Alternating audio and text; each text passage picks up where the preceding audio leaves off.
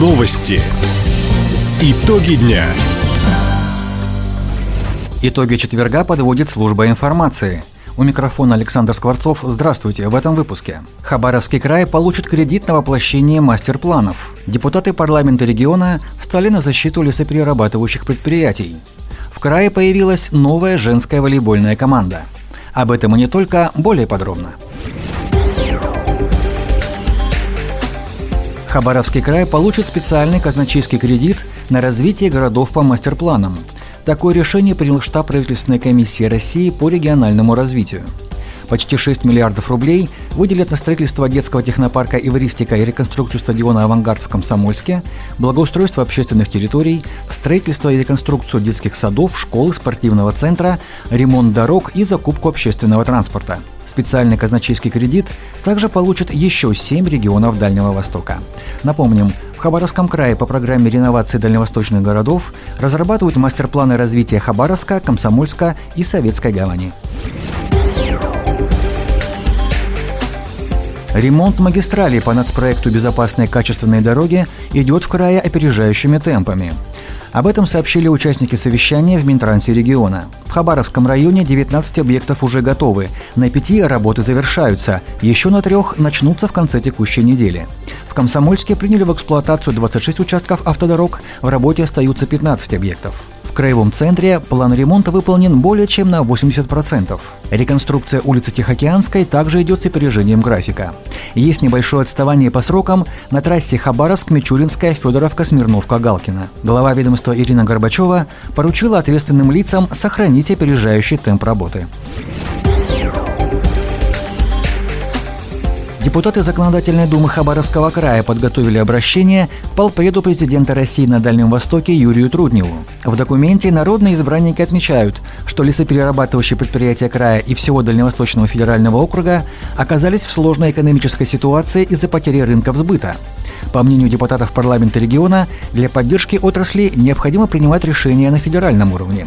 В частности, ввести мораторий на запрет экспорта круглого леса, говорит спикер парламента региона Ирина Зюкунова. Когда у предприятий складываются убытки, возникает ситуация с невозмещением всей совокупности затрат, ситуация с тем, что тают оборотные активы. И вот как раз-таки наше предложение направлено на то, чтобы ввести мораторий, то есть временно приостановить запрет на экспорт скопившихся запасов круглого леса на рынках, которые принимают, собственно, вот такое предложение. Речь идет прежде всего о китайском рынке, с тем, чтобы действительно поддержать оборотные активы таких предприятий и способствовать сохранению их финансового положения, их финансовой устойчивости.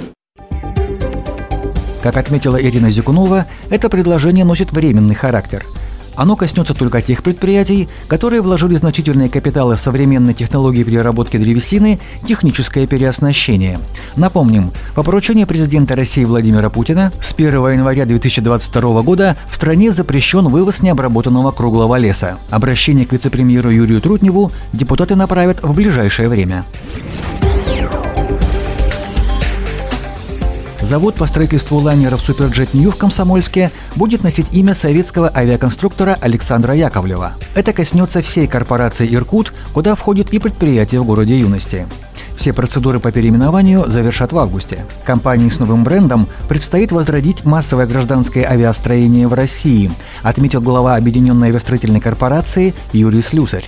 Дивизион гражданской авиации, ранее Иркут, сейчас Яковлев, это тот самый коллектив людей, производственный комплекс, и два консульских бюро, которые должны выполнить задачу по наращиванию производства отечественных гражданских самолетов а их нужно сотни, а если в горизонте 1935 года, то больше тысячи.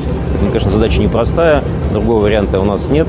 Э, Боинги с Airbus'ами мы должны заместить. Если сравнить с текущим производством, к сожалению, гражданских самолетов, которые есть, и взять наши планы на ближайшие даже несколько лет, то это рост ну, в какой-то степени даже на порядок.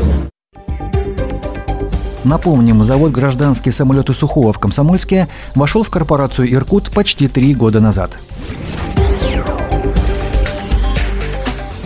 Завтра, во Всемирный день борьбы с гепатитом, хабаровчане и гости города смогут пройти экспресс-тесты на вирусный гепатит С и ВИЧ-инфекцию. Специалисты Центра «Антиспид» проведут акцию на набережной Амура в Краевом центре. Процедура бесплатная, анонимная и безболезненная. Проходить такие обследования необходимо регулярно. Порой человек может и не подозревать о проблеме, говорит заведующая отделом профилактики Краевого центра «Антиспид» Ольга Мисок. Мы можем даже не подозревать, что у нас были какие-то риски.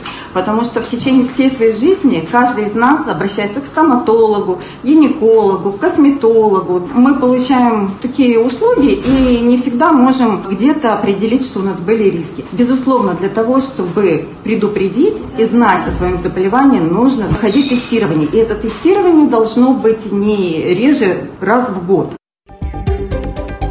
Анонимное экспресс-тестирование пройдет в Хабаровске завтра, 28 июля, в районе речного вокзала. Желающие могут обратиться с 5 до 8 вечера. Документы при себе не нужны.